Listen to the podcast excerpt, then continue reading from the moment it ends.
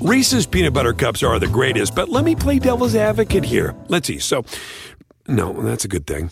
Uh, that's definitely not a problem. Uh, Reese's, you did it. You stumped this charming devil.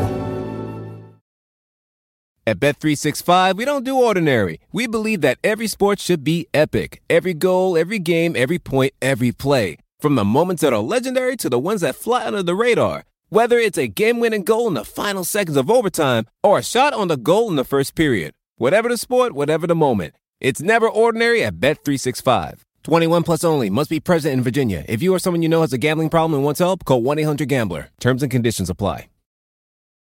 Happy Memorial Day to everyone. Uh, Danny and I are recording this Memorial Day afternoon, and we did that listener bracket recently of topics. And one of the ones that I really wanted to do that got narrowly defeated uh, to make it in was looking at which players are overrated and underrated by analytics. It was a, a great listener suggested topic that I, I, thought would be really good, especially because I, I think it's a good window into talking about what analytics can really miss. Uh, and I I think where we want to start here is just this is was something that was suggested on Twitter, so I don't blame the the listener for not being more specific than just saying analytics, but we should probably just begin by discussing what we really mean when we talk about analytics because there could be, you know, that could be essentially the entire world of basketball information. Absolutely. And even if we wanted to to narrow the field to a specific, you know, like group of people or a specific way of thinking, they don't always necessarily value exactly the same things or importantly value them to the same degree. So it could be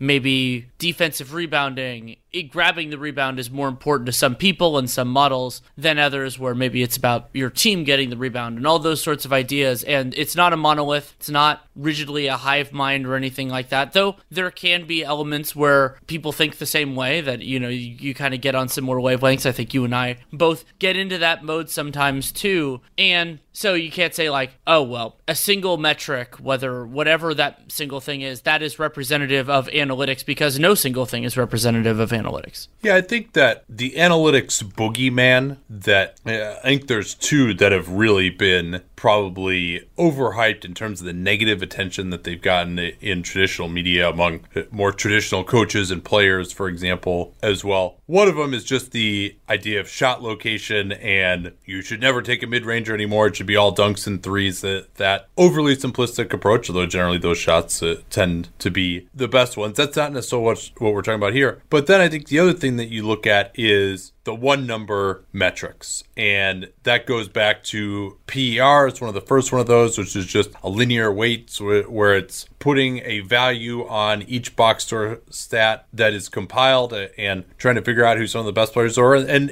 in its day, PER was really good because it was really the first number out there, uh, along with some of its components like true shooting, for example, that really accounted for the value of using possessions individually. Well, and the variance in the in the game within things like pace. Like pace adjusting is such a such an amazing oh, yeah. element to all of this that we need to acknowledge the significance of.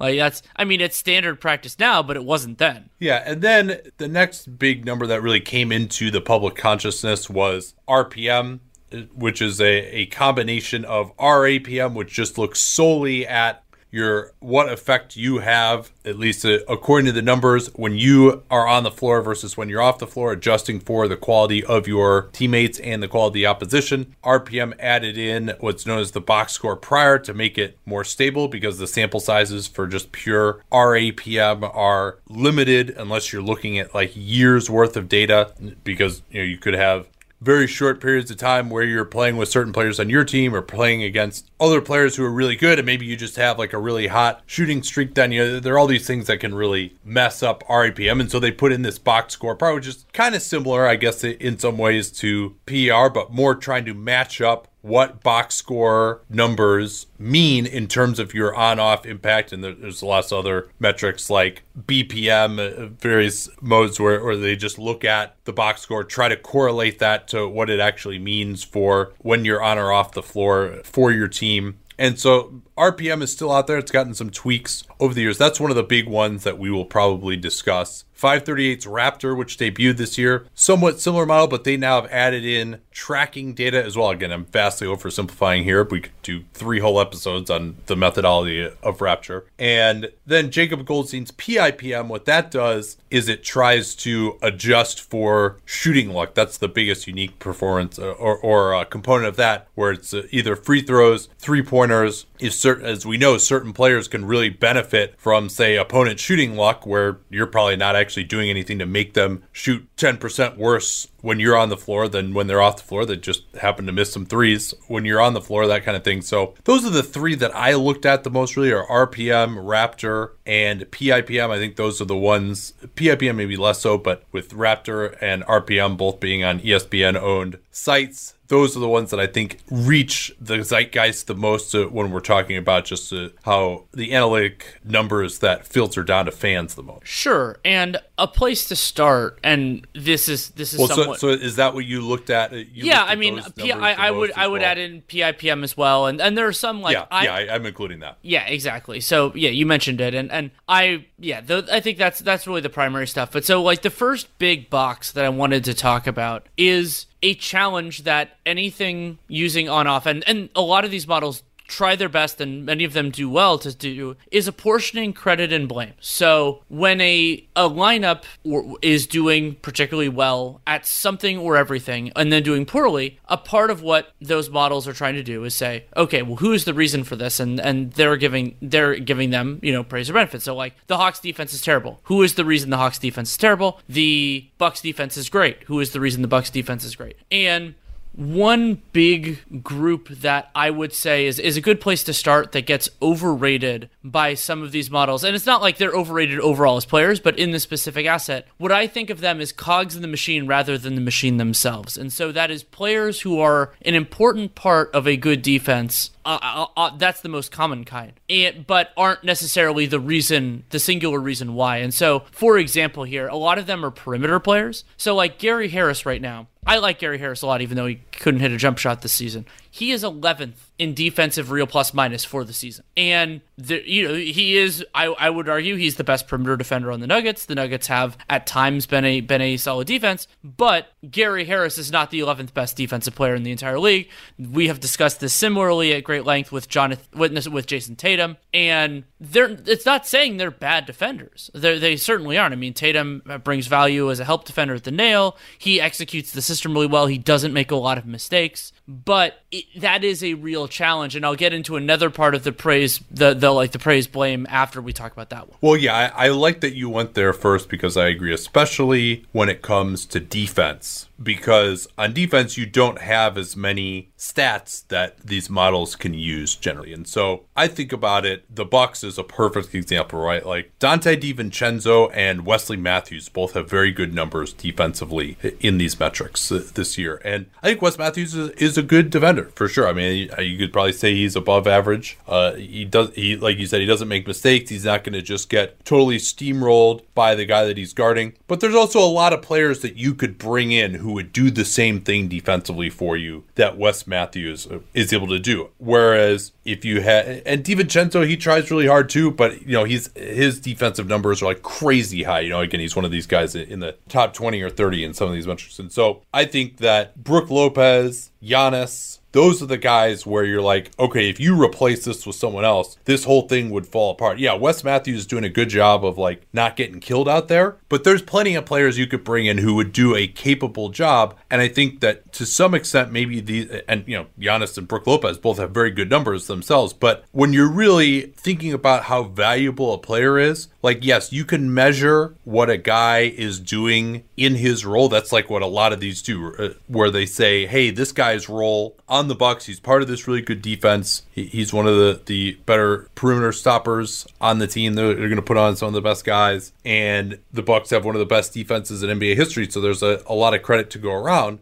But to me, value also is who's doing the stuff that can't be replaced. And to me, Brook Lopez and Giannis, Eric Bledsoe, those would probably be the three guys I give the most credit for on that defense. Whereas Wes Matthews, you know, if you put Jae Crowder in that spot instead, you know, I don't think you're really that much different. There's a lot of players of that ilk that you could have brought in. Now, I mean, his salary is very cheap. They did a good job to get him. But when you're just talking about the expanse uh, of the whole league, you know, Wes Matthews has been on some pretty mediocre defenses in Dallas. And so well, when and, you really look at the, yeah, go ahead. Sorry, and and that's the the guy, the other guy that I wanted to bring up here. Another player who's in the top 35 on defensive RPM, right behind Donte DiVincenzo, is Tobias Harris. And Tobias Harris, two years ago, was a negative in defensive RPM, and he has improved, but he's gone from, you know, negative one or thereabouts, I think it's where it was two seasons ago, to positive one. And I think uh, he, while some of that is Harris being a better defender, a lot of that is he has a lot better defenders around him. And so he is getting a portion of the benefit of the Sixers playing playing good defensive players and also some of the stuff with their lineup construction and other things. And this is very hard. I'm not saying these models suck yeah. or anything like and, that. And, and, Tobias too. I mean, you know, and this is something that isn't going to be in those models, but he's guarding the worst perimeter guy on the other team every exactly. every game. Yeah, and so and so sometimes what you see are players who do their job well, but their job isn't nearly at as difficult or as important and I think those are those are important. Difficulty and importance are necessary to separate, but they both matter a lot for this in terms of the centrality of a player. So you like Giannis, or that's why like you and I both had Giannis as, as our defensive player of the year for the completed portion of the season because it's it's a big part of why the Bucks defense works. And if you replaced him with somebody else, then then it wouldn't be nearly as good. Where and that happens like and sometimes it can also be a player, and this is a similar thing, but a little bit different, of a player who is very different from the person they're replacing, whether that's a starter or a bench player. So, like Alex Caruso tries hard on defense. Like, no, no, no knock on him in any way there. He's tied with Clint Capela for fifth in defense on the Raptor model. And I think this gets into the other part of that that I want to talk about, which is I talked about difficulty and importance. And there are important and difficult perimeter defenders in the league, but generally speaking, when some something that these models have challenged with has ch- faced challenges with is that other than the absolute best of the best, and sometimes we don't even see that in the regular season, which is something else I want to get into.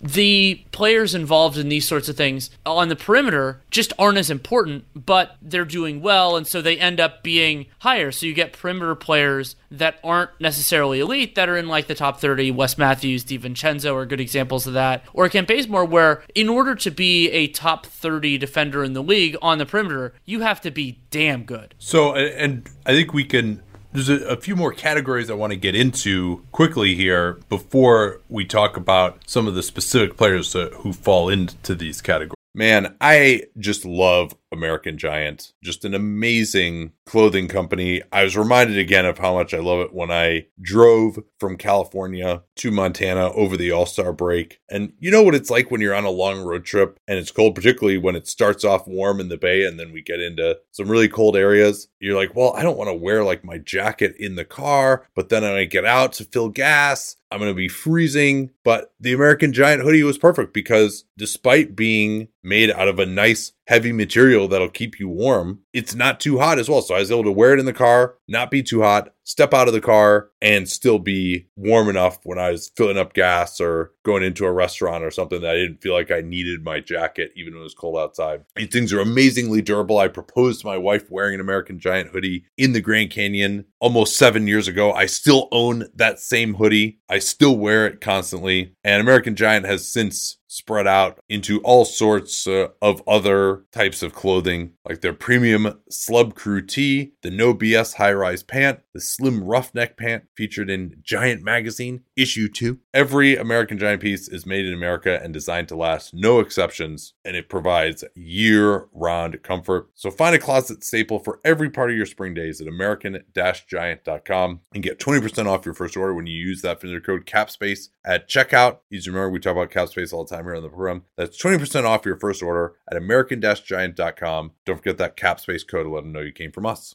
Anyone who's seen our YouTube videos knows that I don't wear formal stuff all the time. So when it's time to dress up rather than dress down, I highly recommend Indochino. They were the official outfitter of my wedding. I got my tux from there. All my groomsmen got their sport jackets from there as well. I felt really good about having them be the outfitter of my wedding because all my groomsmen were going to get stuff that they could continue to wear that fit them perfectly. Because when you go somewhere else, you're not going to get something that's made for you. So why not measure yourself in 10 minutes or visit a showroom rather than feeling like you're wearing somebody else's suit that they tried and failed to tailor for you. And not only does Indochino have the suits that made them famous, but now they've got everything. Blazers, pants, women's wear, outerwear, designed and made for you. Hundreds of high quality fabrics to choose from European wools, linen, cottons, tons of colors, tons of patterns. You can customize things like the lapel, the vents, the pockets, and you'll get a piece that is personalized for you in fit and style. Level up your game with Indochino. Go to Indochino.com. Use the code CAPSPACE. Use the CAPSPACE we talk about all the time here on the program to get 10% off any purchase of $399 or more. That's 10% off at Indochino, I-N-D-O-C-H-I-N-O, Indochino.com. And don't forget that CAPSPACE code to let them know that you came from us.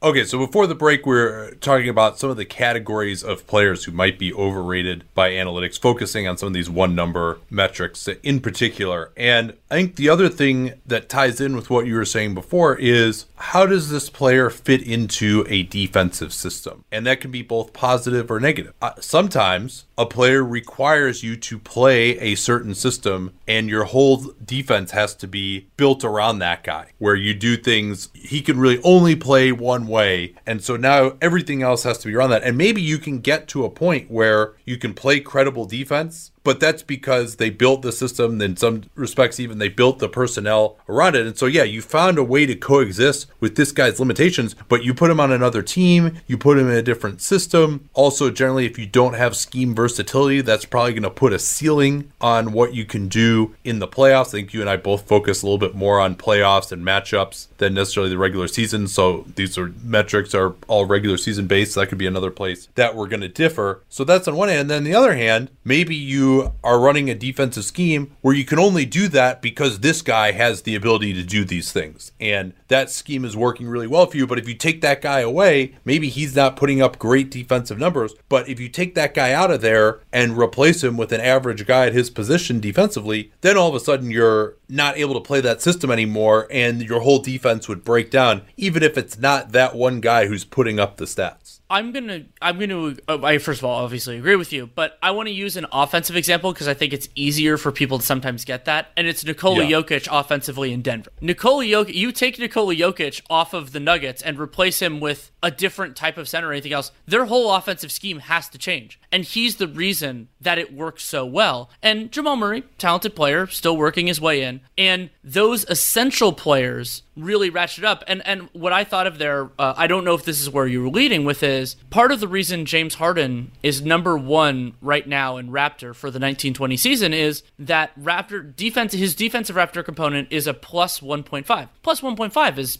significantly worse than Kawhi Leonard and Giannis, some of the other players, but it is also better than LeBron James and better than Luka Doncic. And if you moved Harden down, partially due to that lack of scheme versatility and because, you know, he gets deflections and sometimes gets steals, but that can come at the expense of other elements of defensive of defense and the fact that you have to change all the scheme stuff. If you slide that number down more to where Luka was or even like where Karl-Anthony Towns is, then he is no longer number one in, in, in Raptor. He probably falls to number three, maybe even further. Well, and to be clear, Harden's limitations, he can't get through a screen. He's very limited laterally. He's not going to put out a ton of effort, uh, particularly closing out. So he really can't guard his position, if you're calling his position the two, in any sort of a conventional scheme. And then and they've adapted to do a ton of switching. Even when they weren't switching at times last year, they still would switch any screen involving Harden, but no other screens. He's basically guarding the power forward and sometimes the center, and he can he does deserve some credit for being stout enough to be able to do that, but he doesn't really provide any rim protection at those positions. And so you basically they've had to bring in all of these guys, uh, you know, if it weren't if they didn't have PJ Tucker, for example, who could also do that switching at either a power forward forward or now center position, how would Houston operate defensively? They wouldn't have any kind of a coherent scheme. And so that's what I think you could look at. And then on the other end, Russell Westbrook really was struggling this year, and part of that could have been health. But until they essentially got rid of the center and made him the only non shooter, if he's going to have the ball and he's a point guard to be the only non shooter and still be able to have Harden have the ball as well, you couldn't have another non shooter in Capela. And then they, so that's part of why they decided to move on from Capela. So you, you have to, I think it's more defensively than offensively that these one number metrics can miss this. But that's a perfect example. You mentioned Jokic. I thought you mentioned him offensively. Defensively, it's the same thing. Jokic can't play really a drop system because he lacks the athleticism.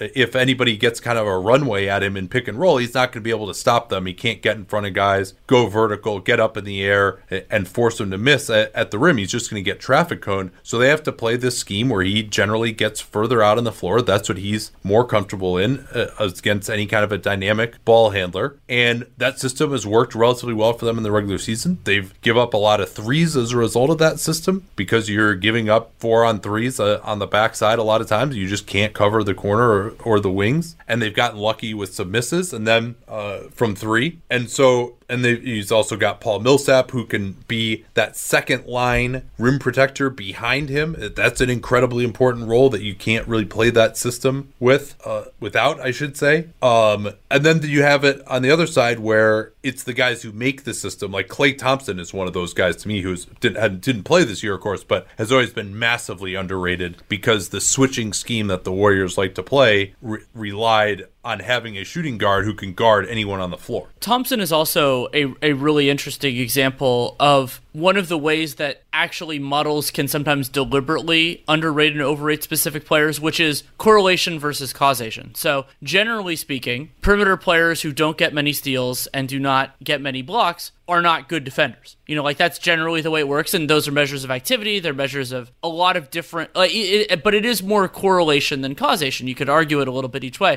and it's funny. You could think of Matisse Thybulle as probably the opposite. Klay Thompson is one of the rare, very good defenders who does not get either of those things. He's also not a particularly good rebounder, and so when someone is building a model, you have to design it for the overall. You can't. It's it sometimes can be hard, and, and sometimes you know you want to look at something at the end game and say, well, crap, these players like we we know or we think these players are good or bad at thing X, and they're being ranked or rated or whatever differently can we fix that? But then but th- that's why i think Klay is an interesting example is because a lot of what he does is incredibly hard to quantify even if you identified him the way that you and i do. I think the other type of player i can talk about too here before we get into more specific players guys who don't have weaknesses but may not have very powerful strengths either either. So Jae crowder is an example for me. You know he doesn't shoot the ball that well. He's in the low 30s a lot of times. Defensively he's not the same playmaker that he used to be. But you're also not gonna like guys eyes aren't gonna light up to go at Jae Crowder. You're not going to run plays to take advantage uh, of him. On offense, he at least can shoot the three enough that he's still going to get guarded out there. And so, you know, there was a time when he was an analytics starling in some of these metrics years ago in Boston, uh, but that time is over. But just some a, a player of that ilk who you can just put out there and he's not going to kill you. He's not necessarily going to impress these metrics, but when you're looking at the fact that he doesn't give the other team's offense or defense a place to attack, I think that's something that can get missed sometimes. Just, you know, among these guys who are kind of average role player types. I think the analytic numbers, these one number metrics, uh, can miss that level of nuance. And again, we're putting more of an emphasis here on a playoff series too than we are on regular season, where weaknesses don't get taken advantage of as ruthlessly. Do you want to talk about all of the kind of different approaches first, or do you want to? Because because I have a few other things I want to bring up, but we could talk about players that fit the descriptions we've done before, or we can move on. I don't know which way you want to do it. Uh, yeah, let's uh let's just start bringing up some categories here and, okay. and some players. I'm sure we'll get through all of it. I got I got a whole yeah. list here. Some of some of them may not yeah. quite fit into categories. So, so I'll do I'll do another I'll do another little group, um, and I'll name some specific players here. And that is a group that often gets underrated by the all-in-one metrics are bad defenders that aren't catastrophic. So a lot of what's interesting is when players transition out of that group. So for example, like a player like Trae Young. Trae Young is a bad defender who compromises the structural integrity of your defense because you can go after him. He's often at like at the point of attack because he's the smallest guy on the floor. And so there's a there's a narrow group of players that really are that damaging. And I would say like off kind of working through it generally, Trae Young is in that group. I would say D'Angelo Russell is in that group. But importantly, I would not say that Devin Booker is. And that can be a challenge for for models in general is the, you know, not doing the other things. We talked about steals and blocks a little bit ago. And are bad defenders. I'm not saying Devin Booker is a great defender. He, he was better at stretches of the season. But to me, grouping him with the Trae Youngs and D'Angelo Russells of the world isn't accurate. It isn't an accurate reflection of where he is. And so you can look at let's use I'll use Raptor because I have it right in front of me. Devin Booker plus 4.2 on offense. I think that's pretty pretty reasonable. You know, one of the better offensive players in the league. Not the best of the best, but very good. But then his defense is a negative 3.2, so he's a modest positive at plus 1, even though he's a wonderful offensive player. And so having it skew so hard in the other direction when it is un when it is not entirely justified. I'm not gonna say unjustified because he's not an amazing defender. That's a group that's important to acknowledge. Where it's like you know they're they're not great, but they're not the reason that the other team. They're not the the point the focal point of the defense's attack on every possession. Yeah, that's interesting. I I hadn't thought of that in particular. Uh, maybe my analog to that, which I think is a, a somewhat different point, is I just don't think these guards are that bad defenders. I think almost all of these systems apportion too much blame to guards. And and not enough and not I, enough yeah. blame to big men that can't clean up their stuff. Yeah, I, I, think that's right. And same thing with wings as well, who are, are really you know threes and fours who don't provide any kind of help, resistance, or, or can't stop their man. And the reason I, I was talking about this with Hollinger a couple days or a couple weeks ago. Can you name any defenses that had a bunch of good defenders, but we were just like totally undone by a guard?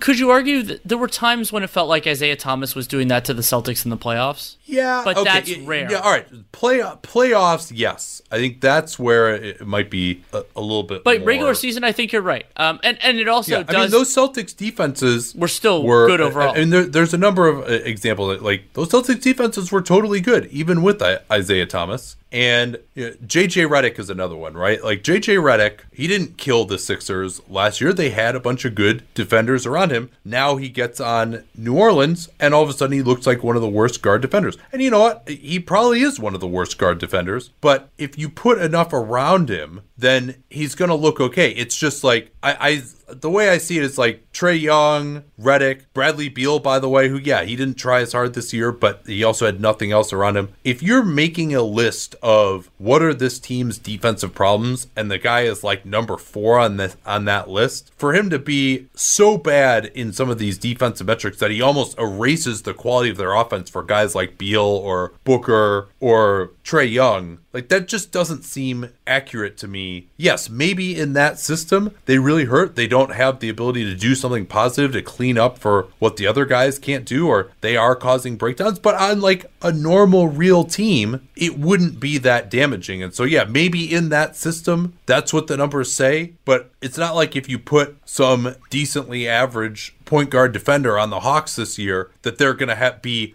four points per 100 possessions better defensively. Like it just doesn't work that way if you're going to say that Trae Young is a negative four. Right. And uh, there is an, an, an analog that I wanted to bring up. And unfortunately, the player who is the prime example of this for me it was a couple years ago, and that's rookie De'Aaron Fox, and that's a completely under talented group, and it's it's another one of those praise blame problems. And so that De- De'Aaron Fox's rookie year, the Sacramento Kings were really bad, and their starters and backups were relatively similar quality. Like they they just had a bunch of guys that weren't very good, and so that means you have bad starters and okay backups. And that led to De'Aaron Fox posting one of the like he had one of the worst RPM numbers that I think he had the worst RPM in the entire league that season. And there were certain people who used that as evidence that he was a bad basketball player, that he wouldn't be very good or whatever. And first of all, that's misuse of statistics and, and all that type of stuff. Anyway, the idea is a lot of times a single player or a group of players get blamed for a lineup sucking when it is an overall lack of talent. And like a good example of that for me for this year is Glenn Robinson III being really poorly rated in defensive Raptor.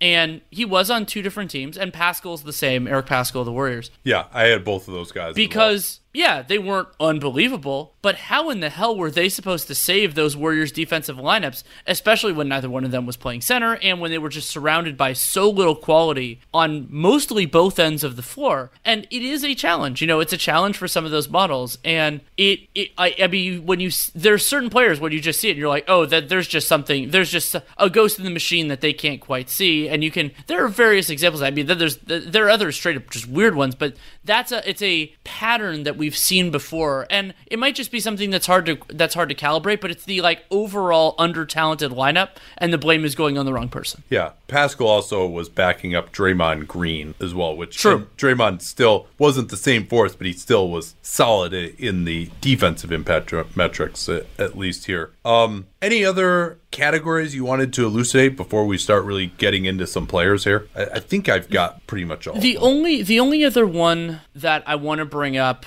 uh, it's easier to think about this offensively rather than defensively, but the the difficulty, basically, how much value is the player adding as as an offensive player. And so um, this is, you know, like I say, the most important thing for a player to do offensively is create good shots for themselves and others. There are various players who are exceedingly efficient. Like you can think of Mitchell Robinson is a true shooting and PER darling because basically what he does is dunk, and he dunks very well, and he grabs a shit ton of rebounds. But some of those players, and not all of them, because some role players have good gravity and they could do other things while you could be a good help defender, various things. But more dependent players, DeAndre Jordan, I think, can sometimes be an example here. Not a bad offensive player by any stretch of the imagination, but they sometimes PER in particular, and Hollinger's acknowledged this, like they're that they can sometimes get puffed up by these sorts of things, even though if you put them with like if you move Chris Paul away from the Clippers in those years, DeAndre Jordan's stats would have gone down, even though like he would have been seen much worse by these, even though he was no worse of a player. All right, do you want to start with overrated or underrated? Oh, let's start. Let's start more negative with with overrated because then we can end on a more positive note. Okay, so and a lot of these it's going to be guys on one end of the floor too. I mentioned this guy already, Nikola Jokic, very overrated to me based on the one number metrics. He gets a fair number of steals for a center. I think that's part of it,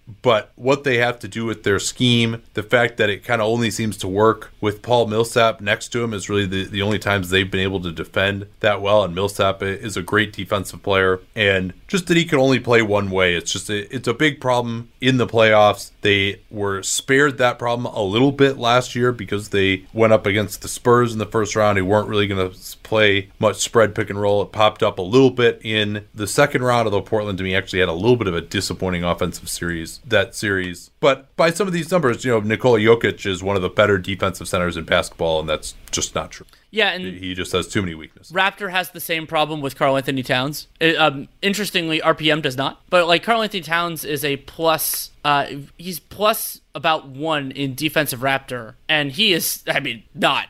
you know, he, the, some of the flaws that functionally probably can't be corrected with Minnesota's defense are that they have a center who's not a very good defender. And I, have talked about how some of these, and that's not true. Uh, RPM, he's I think negative 1.6, and that I think that's closer to about right. Um, one of the ones that I want to bring up, and again, this is a player who the models disagree, but I want to. I'm going to use RPM for this. Is Zach LaVine as an offensive player? So Zach LaVine is currently he's 18th in offensive RPM. And high volume player, generates his offense at a, at a reasonable efficiency this season, but he doesn't do a good job creating efficient shots for himself and others. So you could think about there are various players who are a lot better than him who are lower, and some of that is just the sample of the season, like, you know, AD or Kawhi or something like that. But for me, just if you throw Zach LaVine on an on a team as where the Bulls are, or you throw him on a good team, he you I don't think you can trust him to do those sorts of, those sorts of things. And so even though the Bulls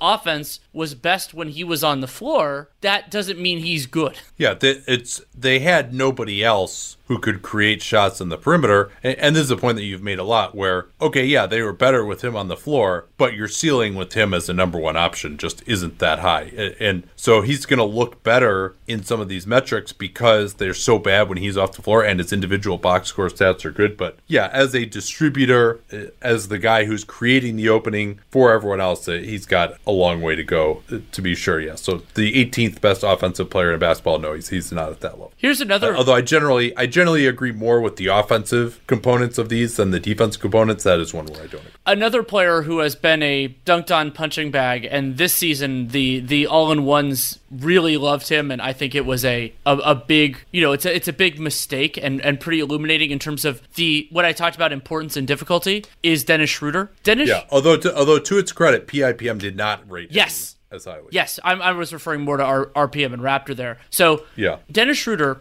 28th in offensive RPM, plus 2.1. Also a positive one on defensive RPM, and then and then was considered by Raptor the Thunder's fifth best offensive player. I, I use 750 minutes as the filter, and their third best defender, above Steven Adams, above Chris Paul, above Shai Gilgeous-Alexander. And Schroeder is illuminating for this difficulty importance problem. He is taking the easiest defensive assignment for the most part when they're doing those three guard lineups. Chris Paul's taking the hardest one. Shai Gilgeous-Alexander's taking the second most, and, and Schroeder is often doing a decent enough job of in, of it of doing an easy job. And then offensively, the Thunder have the luxury of playing him in the role where they can ask him to do exactly what he does well, and he doesn't have to do anything else. And he gets that. That sometimes leads to players like Schroeder, and this sort of parallels Zach LaVine to an extent, getting credit for things working out, even though they are the most replaceable reason of a successful lineup. Yeah, I, I totally agree with you on him. Here's my next one, which might come as a surprise to some people. And he's not ridiculously overrated, but Jimmy Butler, every year it seems like, except for last year, he's top 10 in these metrics. I just don't think he's quite that good, especially now where offensively he doesn't have the explosion to finish at the rim anymore. He doesn't shoot threes at all when he's off the ball. He's not really a good enough ISO guy to really beat the best defenders anymore. He's just hurling his body in there, getting a crap load of fouls and he has really improved his distribution but i just don't he's not and i think also his defense has become a little bit overrated. And yeah his teams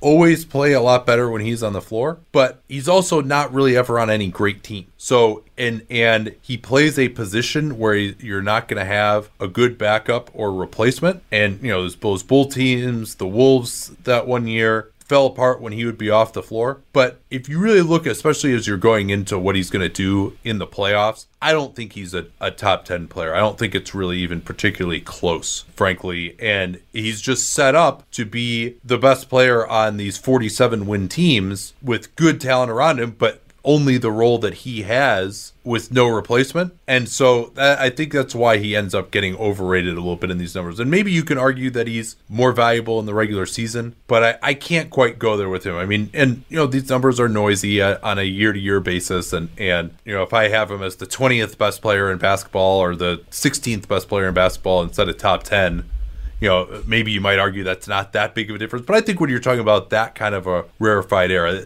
especially because he's consistently up there, that's enough for me to say that I, I think he's overrated by these tricks. Another point in your favor there, um, Butler, I mean, he has been a very good defender for a lot of his career, is that it's not like this year. So that, you know, it was a, for, let's use Raptor. So Raptor Jimmy Butler is a top 10 player, positive, about positive two defense, plus 4.2 offense. And I think I would say he's more by that overrated offensively than defensively. But remember that it's not like the Heat were this amazing defense this year. They started out really strong. Some of that was fueled by opponent shooting luck. But the Heat 110 using clean the glass, 110 defensive rating when Butler was on the floor, and it was about the same when he sat. And Butler was, you know, he had that role, but they Miami has a real team concept there, and a lot of players are doing heavy lifting, and the, they've succeeded and failed for a lot of for a lot of reasons. But I think sometimes play, certain players end up getting too much of the praise or blame, and that leads to what I will call the for this season the single most overrated, which is every non-star on the Milwaukee Bucks. So DiVincenzo is probably the easiest target here because DiVincenzo, Donte DiVincenzo is 18th in the entire NBA in Raptor, and he is 13th in RPM, which is absolutely stunning when you consider DiVincenzo's role and importance for the Milwaukee Bucks. To PIPM's credit, DiVincenzo was all the way down at 30. um, and but it's you know you could make the same argument. We talked about this at length with Wes Matthews and George Hill fits into this as well. George Hill, 24th in Raptor of players with 750 minutes, and you could just with with various players. It's like they're good at what they do. They don't make a lot of mistakes but they are not the reason the team is succeeding and not the reason they're succeeding at this historic level and yet they get the some of the residual shine because a team this historically great it actually can sometimes be hard to apportion praise fairly when a team is this good and there have been other teams where this has come in but it's more prominent for the bucks than some of those great warriors teams or like miami back in the day because so a lot of the heavy lifting is being done by a smaller number of players specifically Giannis, Brook Lopez and Khris Middleton and Bledsoe on defense. Man, it is crazy to think that I've been working with Helix Sleep since 2015. And I think that's because my story with them seems to really resonate with listeners. If you've never heard it before, that was kind of the beginning of the direct to consumer boom. And there was another very prominent mattress company at that time that was trying to convince you that mattresses were one size fits all. They found the one formula, the one mattress that was going to work for everyone. My then girlfriend, now wife, and I ordered that mattress. We ended up having to return it because, hey, guess what? Not everyone is the same. And then she did some more research and found Helix Sleep. We took their sleep quiz and we found a mattress that actually worked for us uh, and our body types. And uh, Helix offers 20 unique mattresses. Everybody sleeps differently, and Helix mattresses are designed for specific sleep positions and field preferences hot or cold, side sleeper, back sleeper. So take that Helix sleep quiz, find your perfect mattress in under two minutes and it's shipped straight to your door free of charge. It's no risk because you really need to sleep on the mattress in your own home. You're like, well, how should I order this if I can't sleep? I'm like, yeah, you're not going to learn anything by going to the mattress store and sleeping on the mattress. Where do I take my shoes off? Do I leave my shoes on, but then my feet kind of hang off the bed because I don't want to put my shoes on the bed? And is it weird that I'm laying here for more than 30 seconds? You can't tell anything under those circumstances. You might as well just order it, get it sent to your house, get that 100 night trial. They're 10 to 15 year warranty, depending on the model and there's never been a better time to try a Helix Sleep mattress because they are offering 20% off all mattress orders and two free pillows for our listeners at helixsleep.com slash capspace. Easy remember slash capspace. We talk about all the time here on the program. That's helixsleep.com slash capspace. This is their best offer yet. I can attest to that since I've been working with them for nine years. And it won't last long with Helix. Better sleep starts now. Don't forget that slash capspace URL to let them know that you came from us. Reese's peanut butter cups are the greatest, but let me play devil's advocate here. Let's see. So, no, that's a good thing. Uh, that's definitely not a problem. Uh, Reese's, you did it. You stumped this charming devil. I got a couple more here on the the overrated. I actually found it easier to find underrated guys than overrated guys personally. But uh, Christian Wood has got to be up there. Yep. He's ranked as a top 30 player in the NBA. And yeah, we've liked his game a lot. But the guy just began starting after the All Star break on a team that wasn't doing anything. And yeah, he's putting up numbers, but he also is, he's not necessarily creating those opportunities for himself and certainly not for others. He's an excellent play finisher, but that's, that only has so much value. And then defensively, I'm very hard pressed to see it, even though he does put up some of the stats with shot blocking. So, all right, you know, maybe a year from now, I'll buy it. I also don't think he's quite this good of a three point shooter as he's shown this year either. So, if he keeps this up for another year and the team results really start to reflect what he's doing, then okay, maybe I, I could start to believe in that, but it's a little too early for right now. Who else you got here? I mean, I, I would say if I classified all the other Bucks, that it would that would cover a lot of ground. Um, I, I mean, Ivica Zubac's defense is overrated. Like he, he the, he's that kind of more the traditional big man, and the Clippers' defense has at times been good, but I don't think he's as much the reason. And that's the opposite causation because they have such good perimeter defenders with Beverley, Kawhi, and Paul George that that can be a bit of a problem. Yeah, that's interesting. Actually, like I'm.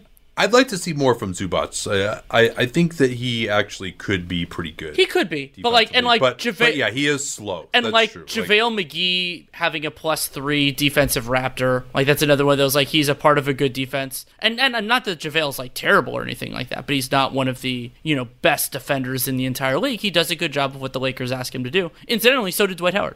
It's interesting you mentioned Zubac because I think Montrezl Harrell's defense is very overrated I, I agree with you. by these numbers. I, I Um, think I think all the Clippers big men are because their perimeter defenders are so good. Yeah, and that's one where Harrell has improved this year, but he doesn't defensive rebound. He's not a great rim protector, not a great post defender to the extent that that still matters at all. And he has improved a little bit as a switch guy, but the biggest reason that his numbers are close to Zubac in terms of the defensive rating is that he's really benefited from a ton of three point shooting luck. That's that's one of the big reasons why Harrell looks a lot better than he is. I mean, he is definitely not a better defensive player than Zubac because Zubac he's very very difficult to score over at the rim at least, and the Clippers have enough perimeter defensive chops that it's not the end of the world that he can't get out on the floor in, in pick and roll defense. Most of those guys can stay attached pretty well. So um yeah, that was one that stuck out to me. You know, I don't think of Harrell as a quality defensive center, which is what those impact metrics would say this year. One of the most interesting ones to me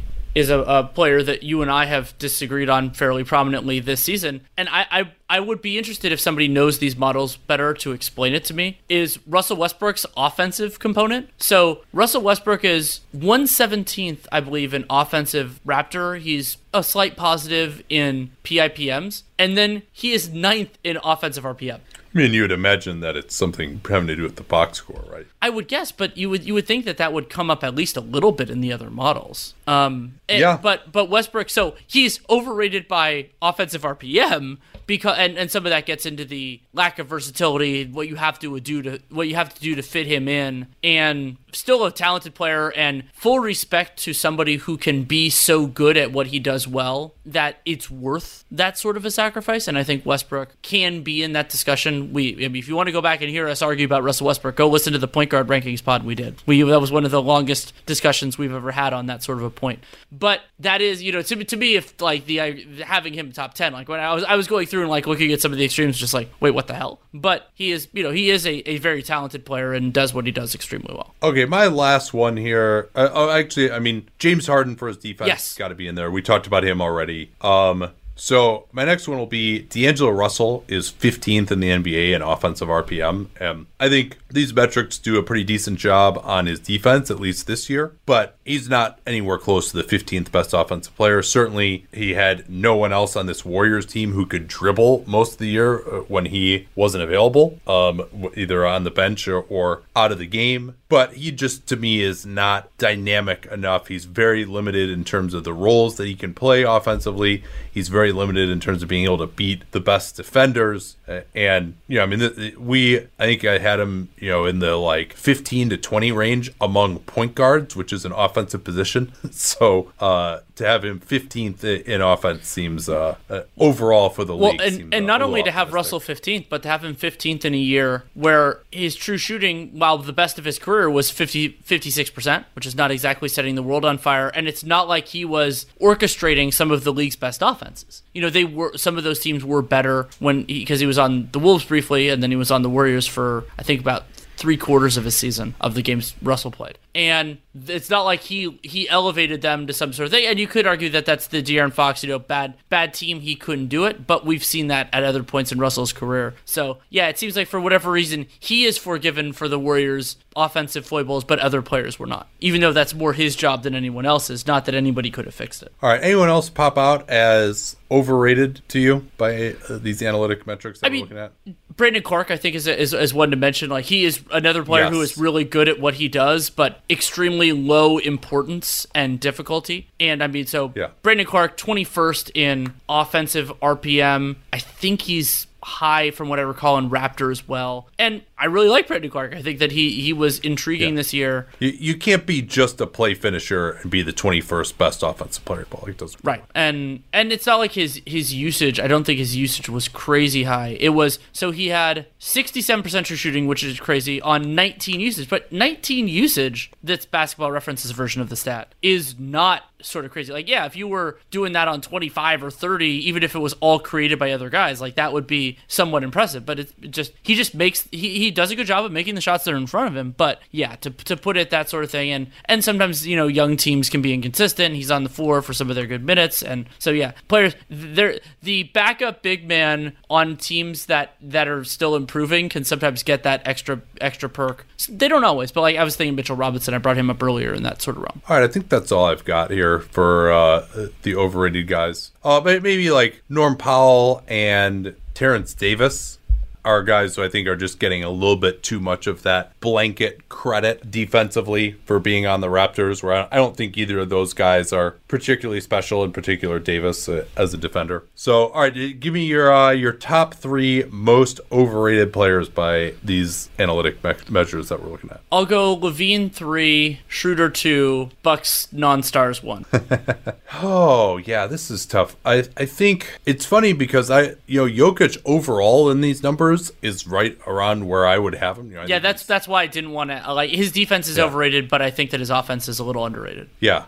So, it, but I think like his defense is probably his and Harden's defense are probably the two most often used metrics to support the idea that these guys are actually good defensively and they're not. So I kind of wanted to talk about them, but as overall players, they're still great top 10 players, and that's where the numbers would have them. Dennis Schroeder has certainly got to be in there for me with him uh, having gone way up this year. So I think I will go with Harden as number three, just because, like, to actually say his defense is a positive, I'm sorry, there's just no way that that's true. Schroeder number two. I think I might go with Jimmy Butler number one, actually actually. I think he's getting to be. I thought last year he actually became a little underrated with the Sixers, but this year with Miami, they've had a big resurgence, but they've been a lot of other players who have contributed to that as well. And to talk about him as an upper tier star, you know, I, I, can't quite go there, even though that's where these metrics have consistently painted him. I think that's that's part of it for me too, is that he's been at this level for years and years, and I've always disagreed with it some. And I think he's also fallen off significantly from where he was a couple of years ago ago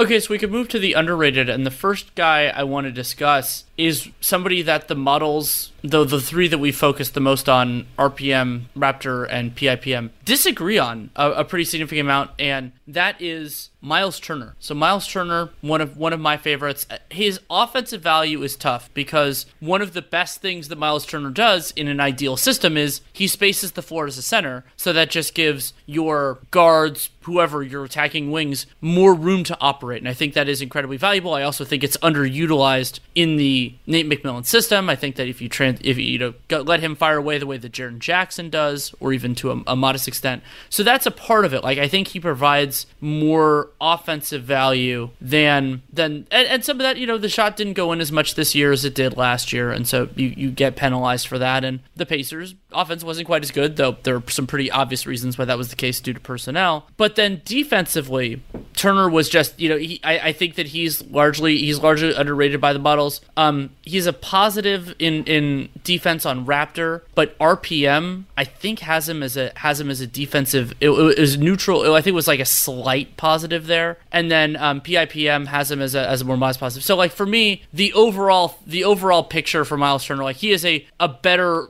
a better player. Even if he's a low low volume offensive player, he could be higher. And I think that his you know it can be hard to parse with him and Sabonis being a part of this successful front court together. But generally, what I've seen with the models is I think Sabonis is getting a little too much credit and Turner's getting too little. Yeah, Turner he is tenth among centers in defensive RPM. By the way, Nikola Jokic is fifth among centers in defensive RPM. So yes, I'm glad that I put him in there. He's not the fifth best defensive center in the NBA, and Zubac is second. Yep. Um, That's so what Turner I was getting at with the overrated. Yeah, yeah, yeah. Turner is 10th on defense, but he's negative 1.47 on offense and a negative player overall in RPM. And I think, like, especially, it really is underrating the value of the spacing that he provides. Part of it, too, uh, the reason why he doesn't look as good is that when he's on the floor and Sabonis is off, they haven't been that good. And then when Sabonis is on and he's off, they have been good, uh, although they've played somewhat different lineups with those two guys. So uh, that's a part of it as well. But yeah, I think they're really missing the fact that his floor spacing allows Sabonis to operate inside.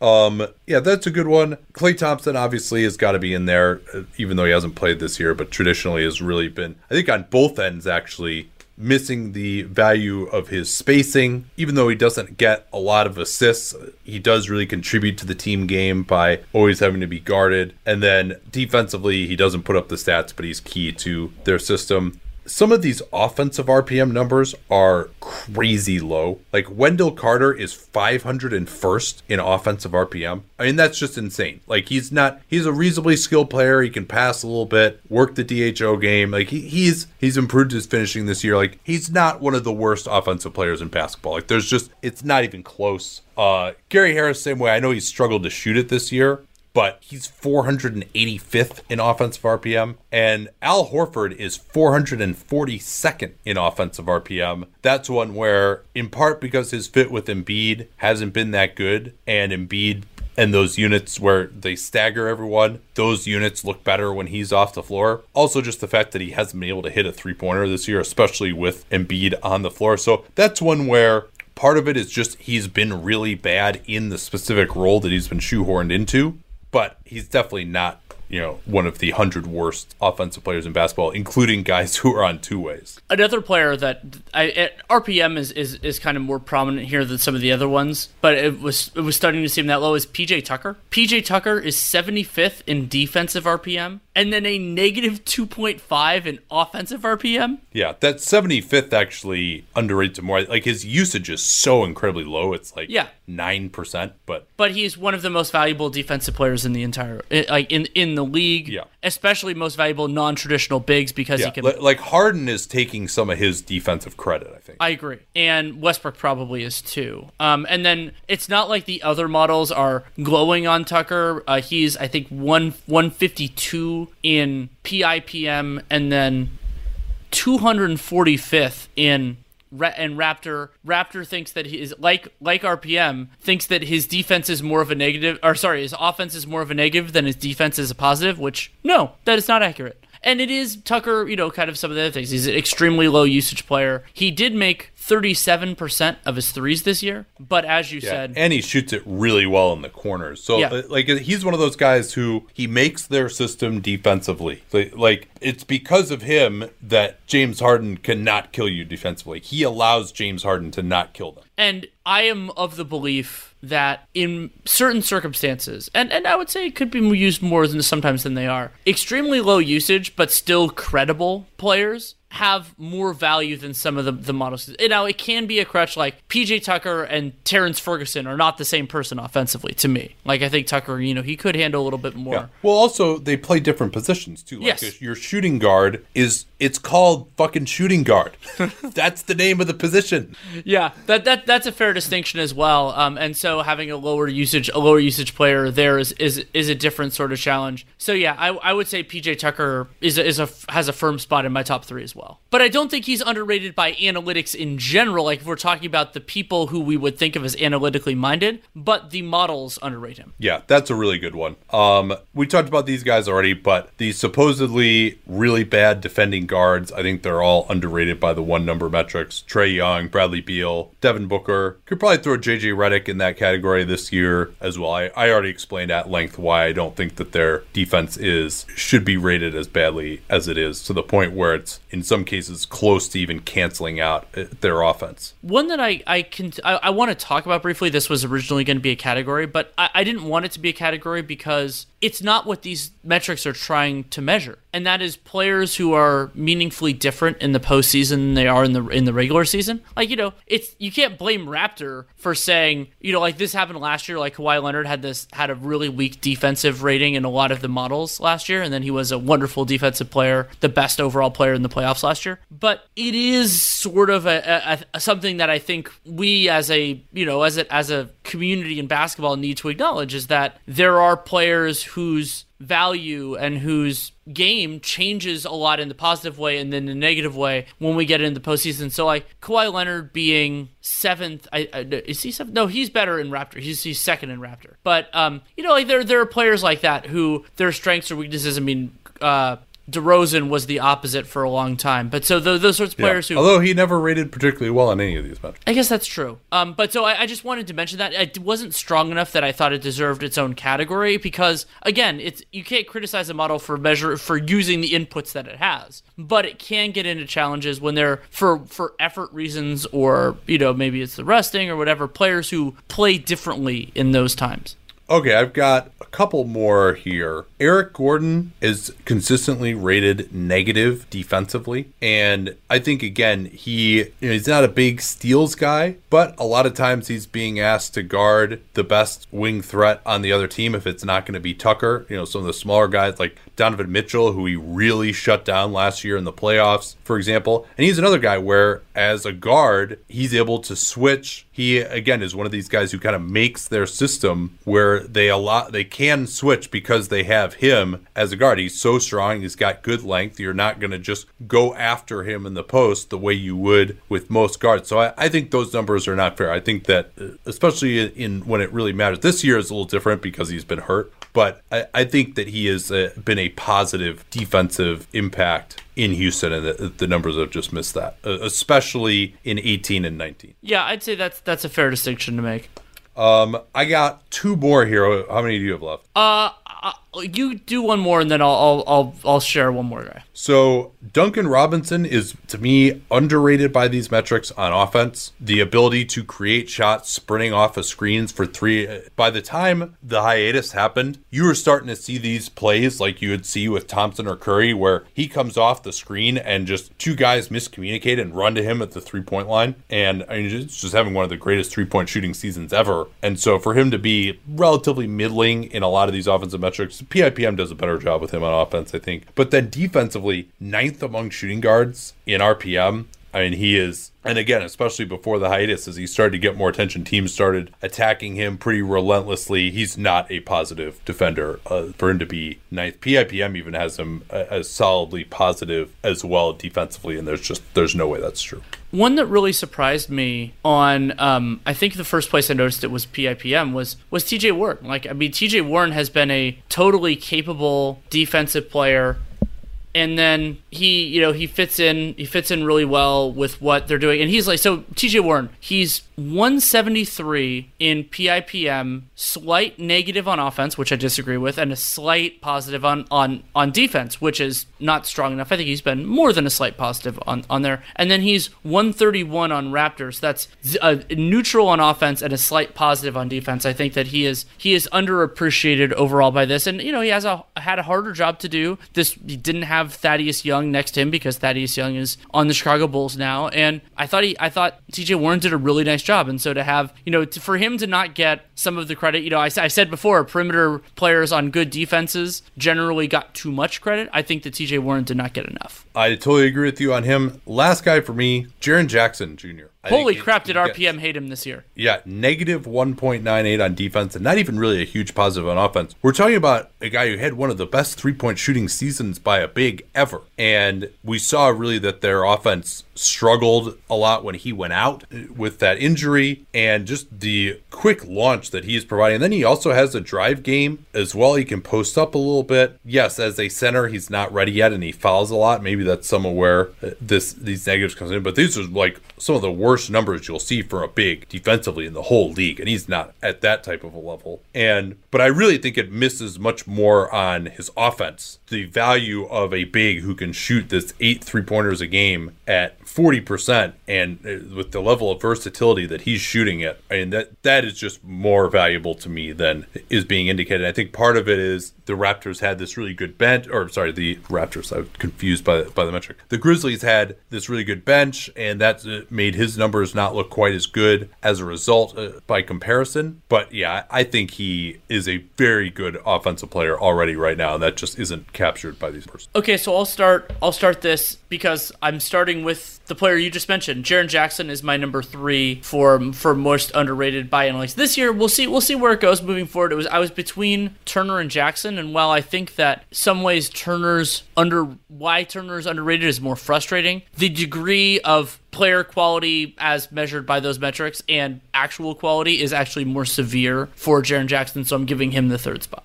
Yeah, me too. I, I got him at, at number three. Number two for me is those bad defending guards, Trae Young, Bradley Beal, Devin Booker, they're all kind of in the same boat there for me. So that's why I just made them one selection. My number two is PJ Tucker because for everything I said before, he's the reason their defensive system works, and offensively, he it's he's good at what he does. They don't need him to do more, and the defense defenses respect him enough, I think, overall, so that he shouldn't be seen as like a disaster offensively, like some of the other kind of players of his own. Yeah, actually, I, I'm going to replace Jackson with Tucker. Actually, as my number three. Um, Um, and then my number one is Klay Thompson. Same. Okay, I want to give the stat he- on this. He's just the absolute poster child. Klay- whenever we get this question, Klay Thompson in the 2018-19 season, he played 78 games. He's 175th in RPM.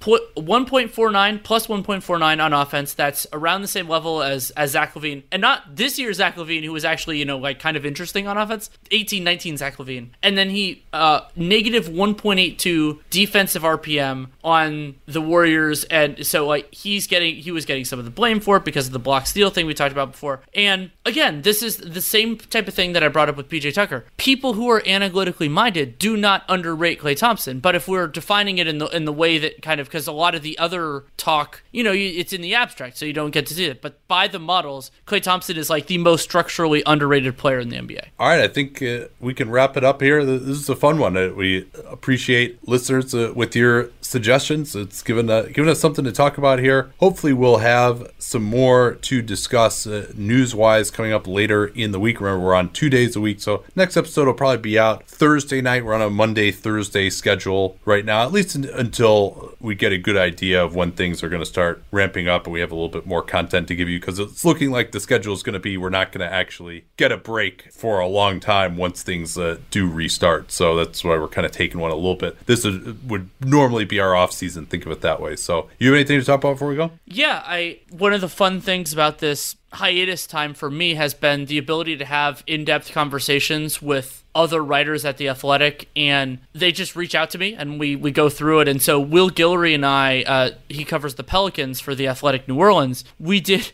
we, what started out we were like, oh, it'll be like a one part thing. It is a three part Q and A series. We went through. Seems like everything on the Pelicans from Brandon Ingram's extension negotiations and Lonzo Ball's extension negotiations, or Brandon Ingram's free agency, Lonzo Ball's to the end of the rotation, what they should be prioritizing and some of the support players and that was a lot of fun to, to go through. And I'm I have a bunch of other things in the work at the Athletic, so theathletic.com slash capspace. You can also support all the other great work that other people are doing there. And having every sport in hiatus at the same time has been a challenge, but it's also been a really fun opportunity to have some of these conversations that we just are too busy to do otherwise. All right, we will talk to y'all later in the week. Till then.